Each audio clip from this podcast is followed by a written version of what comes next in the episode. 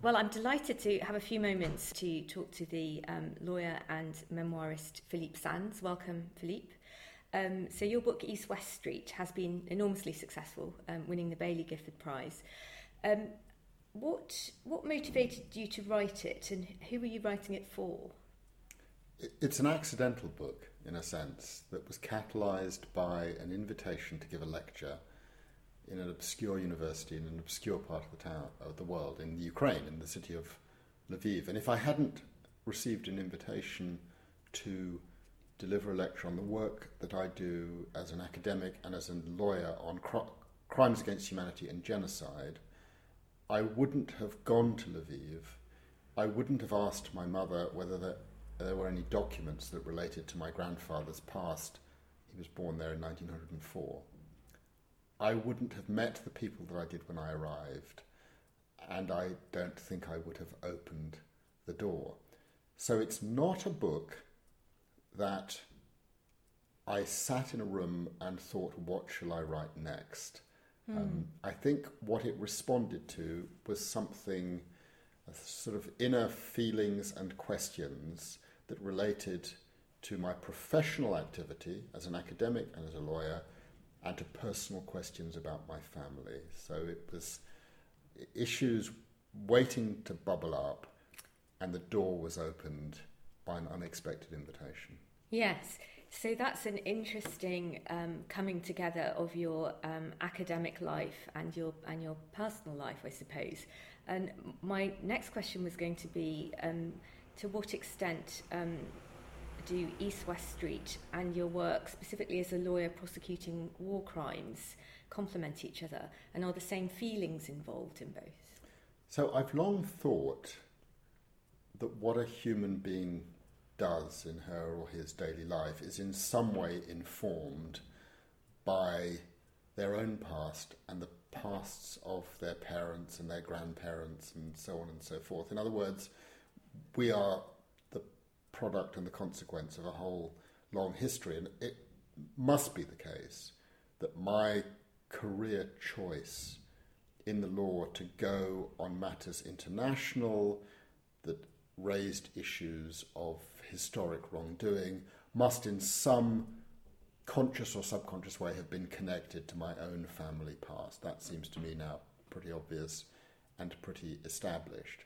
And I think that that sense of the relationship between the personal and the professional stroke intellectual is a seam that in my world of law you're not encouraged to open up. Mm. Um, mm. So to be very practical about it, working with a wonderful editor in New York, Victoria Wilson, using the word I in something written by an international lawyer is not encouraged. Sure. That's understatement. So I really had to be pulled kicking and screaming in the context of the writing of this book to introduce myself into the book. And in introducing myself into the book, I necessarily had to introduce my family and my family story, and the points of connection were essentially teased out. I wanted to write about it, and I didn't want to write about it because mm. it's been trained out of me mm. over 25, 30 years not to open that door. Sure. And so, what happened here with the help of a wonderful editor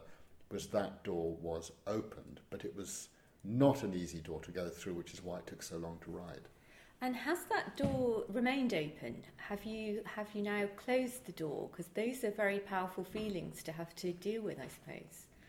I think it's too soon to know whether that door is closed. I suspect it's impossible to close the door. I'm still in the period, it's about a year and a half after the book came out, and I've been surprised in a very nice way as to the reception of the book, but it has, in a day to day way, taken over my life in terms of the number of engagements that I've had to talk about it, to write about it, to reflect upon it. And so my day jobs as an academic, as a teacher at the university, and doing cases have continued, but a sort of le- lesser level of intensity. And I think now I'm just reaching the point.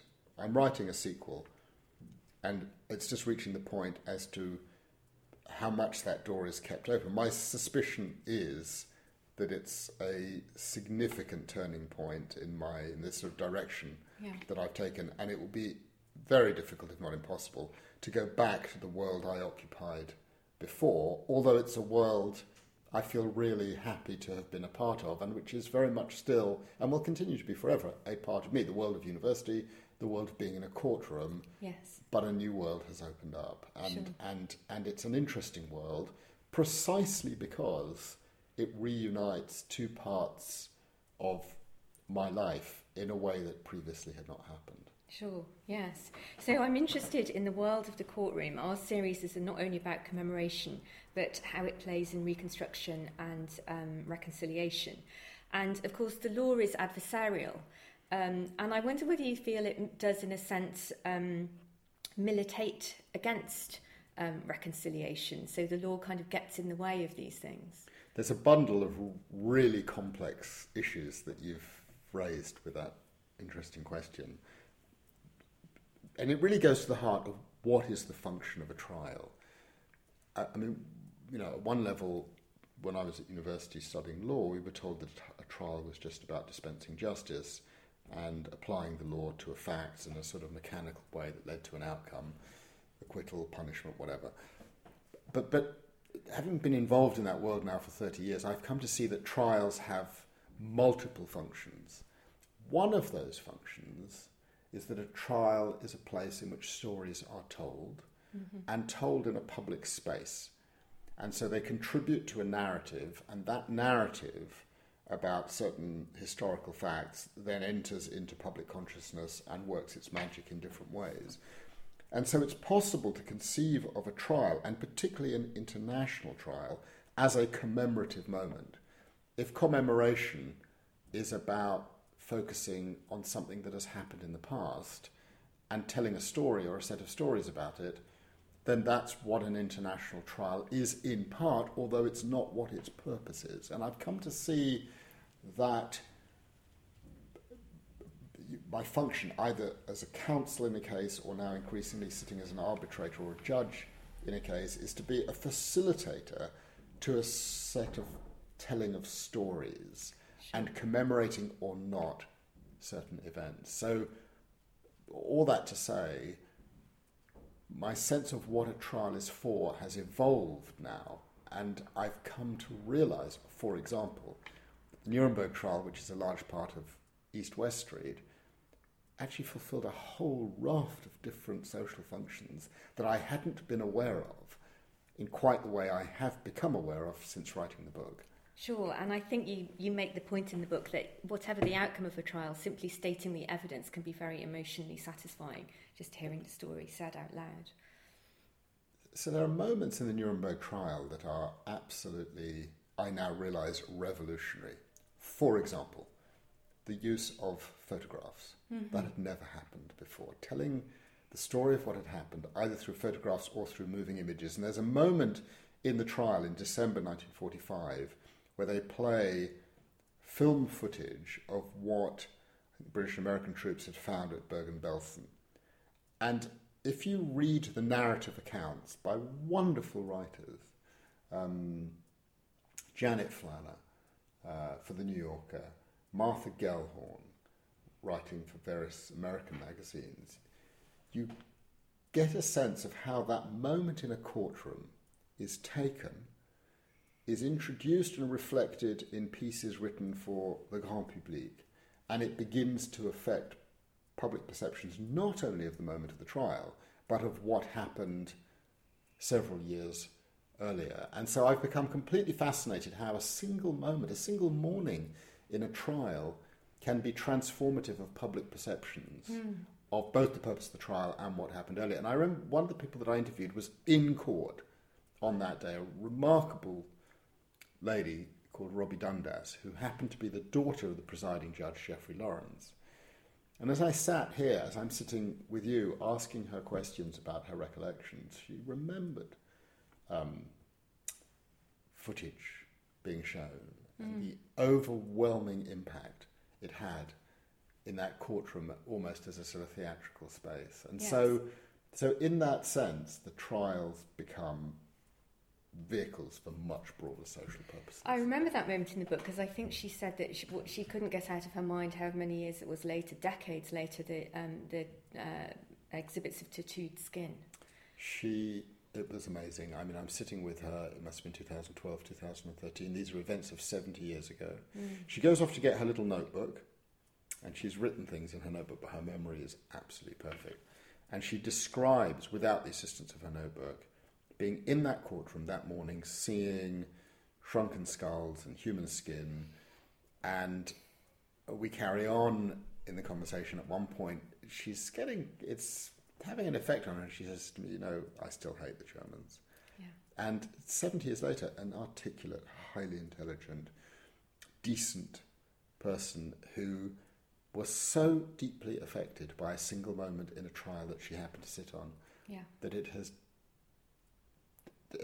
touched her for the rest of her life. It Yeah, was extraordinary. sure. To, it was extraordinary to witness being with such a person, Sure. as she recalled. It was really special. Yeah. I know. Well, I yeah, I can only begin to imagine. So that's very interesting about the longevity of these um, memories.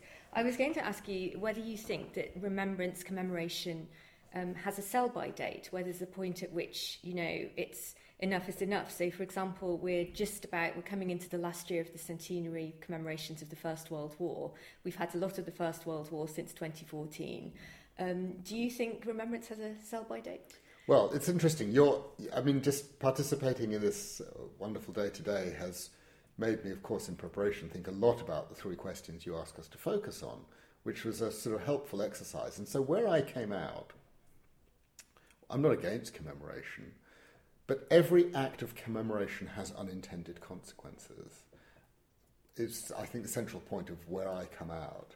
And if you commemorate one thing, you don't commemorate something else. And you tend to emphasize the significance of one thing rather than another thing. Just to give an example, um, wh- which I've shared also uh, today, I served on a, an advisory council to the Holocaust Day Memorial Trust events preparation of the memorialization of the Holocaust, the, the killing of the Jews, between 33 and 45. And I was told that on that day they also commemorate other acts of killing. And I asked the question, how do you choose which ones you're going to commemorate? And they said, oh, we- we've got a Foreign Office formula to deal with that. And I said, oh, yes, what's that? They said, well, it has to be after 1945. Pause. That's helpful because it means they don't have to deal with the Armenians, they don't have to deal with colonialism, they don't have to deal with slavery. Very convenient. And secondly, there has to have been an international court ruling that the act which occurred is characterized in law as a genocide. Mm-hmm. So I said, okay, let me understand this. That means you will commemorate the killing of 8,000 people at Srebrenica in the 1990s in the form in Bosnia because the Yugoslav tribunal said that was a genocide. But of the 3 million people killed in the Democratic Republic of Congo between 1998 and 2003, you say nothing? Correct. So, what does that tell us? It's a, I mean, it tells us a lot about, you know, uh, hierarchies of commemoration. And it basically says 8,000 lives in Yeah. Bosnia are worth a great deal more than 3 million lives in the Democratic Republic of Congo. And from that, you can extrapolate all so sorts of other things. politicized. It's, it, I mean, commemoration is politicized, and commemoration has unintended consequences by creating hierarchies of perception. I mean, if you take the United Kingdom, I've spent a lot of time immersed in what Germany has and has not done. But where is the commemoration by the United Kingdom of its own colonial slave running legacy? yeah. Well, nowhere. quite, quite, doesn't exist. quite. So, uh, the question of how and what we commemorate, I think, is a crucial question. Wait, completely. Um, last question. Um, at the end of East West Street, and this is this intrigued me when I wrote my review of it. Um, you described going to the pits outside Lviv or Lemberg, um, into which the um, Jews of the uh, town had been shot, and at that point you say you understand. Um, what what was it you understood at that moment? So the book could be des- the book could be described as being a book about identity and who are we? Are we primarily individuals or members of a group? And the two legal concepts, crimes against humanity and genocide, if you like, oppose there's two different senses of being. Crimes against humanity is essentially about protecting individuals, genocide is essentially about protecting groups. And intellectually, throughout the book, I am with Lauterpacht in his struggle for the protection of individuals and giving primacy to recognizing that every individual human being, irrespective of race, religion, national identity, whatever it is, is entitled to minimum protection. But the reality is that being at a place in which um, a private place, unmarked by public recognition, there's a private marker but no public marker, three and a half thousand bodies remain to this day, including members of my grandfather's own family and members of Lauterpacht's family.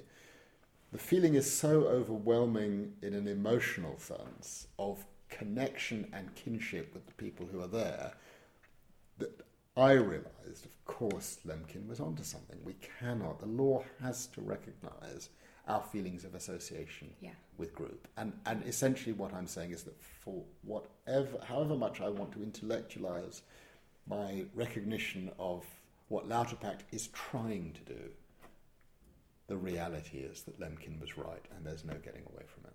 Yeah. And I think that that comes across very strongly in the book because you create this network of people of rememberers. So it's written by you. In a sense, it's a joint effort as well. It's so many people's memories coming together. And and and and the memories don't have a hierarchy. No one memory is more significant than another memory. Yes. Everyone's sense of perception plays into it, and I'm struggling throughout to to sort of weigh up my reaction to these memories I mean, including the memories of the children and grandchildren of perpetrators. Yes. Which, you know, I had, it just had never occurred to me to imagine what it would be like to be Nicholas Frank, age seven, in a school playground, being ribbed by your mates because your dad's about to be hanged that day. So you just pause and imagine what that must be like for a seven year old kid. That's his Holocaust.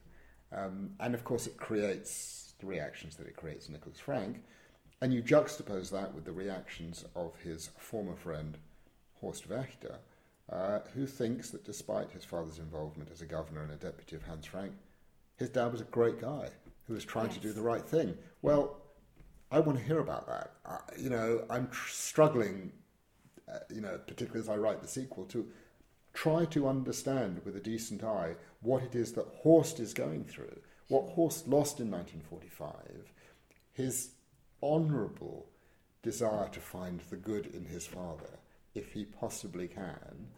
And so his memories of that period have no less value or significance yeah. than mine. And his effort to commemorate his father is not an illegitimate act. Quite. It's part of the story of human being and uh, of human existence. And so I'm very careful in writing East West Street to try, not totally successfully, to strip out my, my, sense of what's right and what's wrong and leaving the reader to form their own view. But of course, the, the organisation of the material and the, and the style of the writing, I suppose, imposes a sense of direction and nudge. But I felt people needed to hear their views of people I might not necessarily agree with yeah. because who's to say those views are any less valid than mine? They're not. They're not.